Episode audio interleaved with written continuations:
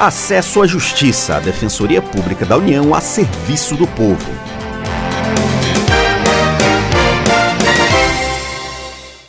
Olá, ouvinte, tudo bem? Eu sou Ademar Rodrigues. Nesta edição, os direitos de uma pessoa com autismo. O chamado transtorno do espectro autista é uma condição que envolve várias características, como a dificuldade para a interação social, dificuldade com a linguagem, entre outras. O diagnóstico pode ser dado por um médico psiquiatra, neurologista ou pediatra. Quanto mais cedo o autismo for descoberto, melhor para a qualidade de vida da pessoa. Existem vários tipos de autismo desde o mais leve até o mais grave. Em alguns casos, a pessoa pode ter uma profissão e viver com independência. Em outros, ela precisa de cuidados e tem sérias desvantagens para entrar no mercado de trabalho. Caso sofra desvantagens significativas em seu desenvolvimento, a pessoa com autismo pode ter direito ao benefício de prestação continuada, BPC, no valor de um salário mínimo ele é pago a idosos ou pessoas com deficiência de baixa renda. No caso do autismo, o benefício pode ser concedido para a pessoa ainda na infância. A defensora pública federal Carolina Botelho nos explica como se organizar para obter este benefício. A chave é tão importante quanto um atestado médico em que apresente lá o CID do autismo ou de alguma outra deficiência, que a pessoa que pretende obter junto ao INSS BPC leve provas outras que mostrem que ela tem um impedimento de longo prazo e que ela tem uma desvantagem importante em relação às outras pessoas. Para as crianças, relatório escolar é a grande prova. E para quem puder, claro, relatório de psicólogo, relatório de assistente social, relatório de terapeuta ocupacional, de, de múltiplos serviços né, que atendam a criança. Carolina Botelho trabalha na DPU, Defensoria Pública da União, órgão que presta assistência jurídica gratuita a quem não tem dinheiro para pagar um advogado.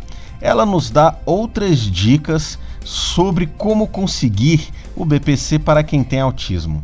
Para a pessoa com deficiência que quer obter um BPC é organizar sua documentação médica, mostrando direitinho o seu quadro. Em seguida, ela deve procurar outros documentos que possam provar a desvantagem social e o impedimento de longo prazo dela. É um relatório escolar, é um relatório de psicólogo, de alguma terapia complementar que seja feito. Além disso, é preciso que a família esteja inscrita no CAD único, então procura lá o CRAS, o CAD único esteja atualizado há menos de dois anos e que a renda familiar seja até um quarto de salário mínimo. Junta tudo isso, dá entrada no INSS, pode ser pelo aplicativo Meu INSS ou pelo telefone 135 e vai ser marcada uma perícia médica social lá no INSS para checar se realmente aquela pessoa apresenta uma deficiência com impedimento de longo prazo e se ela realmente está em, em, grande vulnerabilidade econômica e aí é concedido o benefício. E se o INSS negar o benefício, a defensora Carolina Botelho nos explica o que fazer.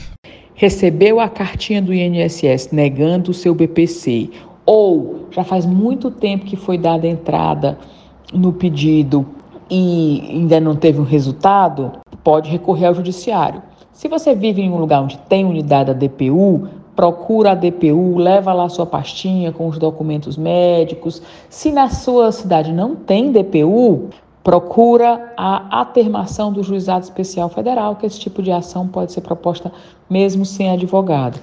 É uma dica importantíssima para quem é, pretende obter um benefício junte também os comprovantes de despesas médicas que não sejam atendidas pelo SUS. O programa Acesso à Justiça fica por aqui. Saiba mais sobre o nosso trabalho pelo Facebook em www.facebook.com/dpu nacional ou pelo Twitter e Instagram com @dpu nacional. Até a próxima.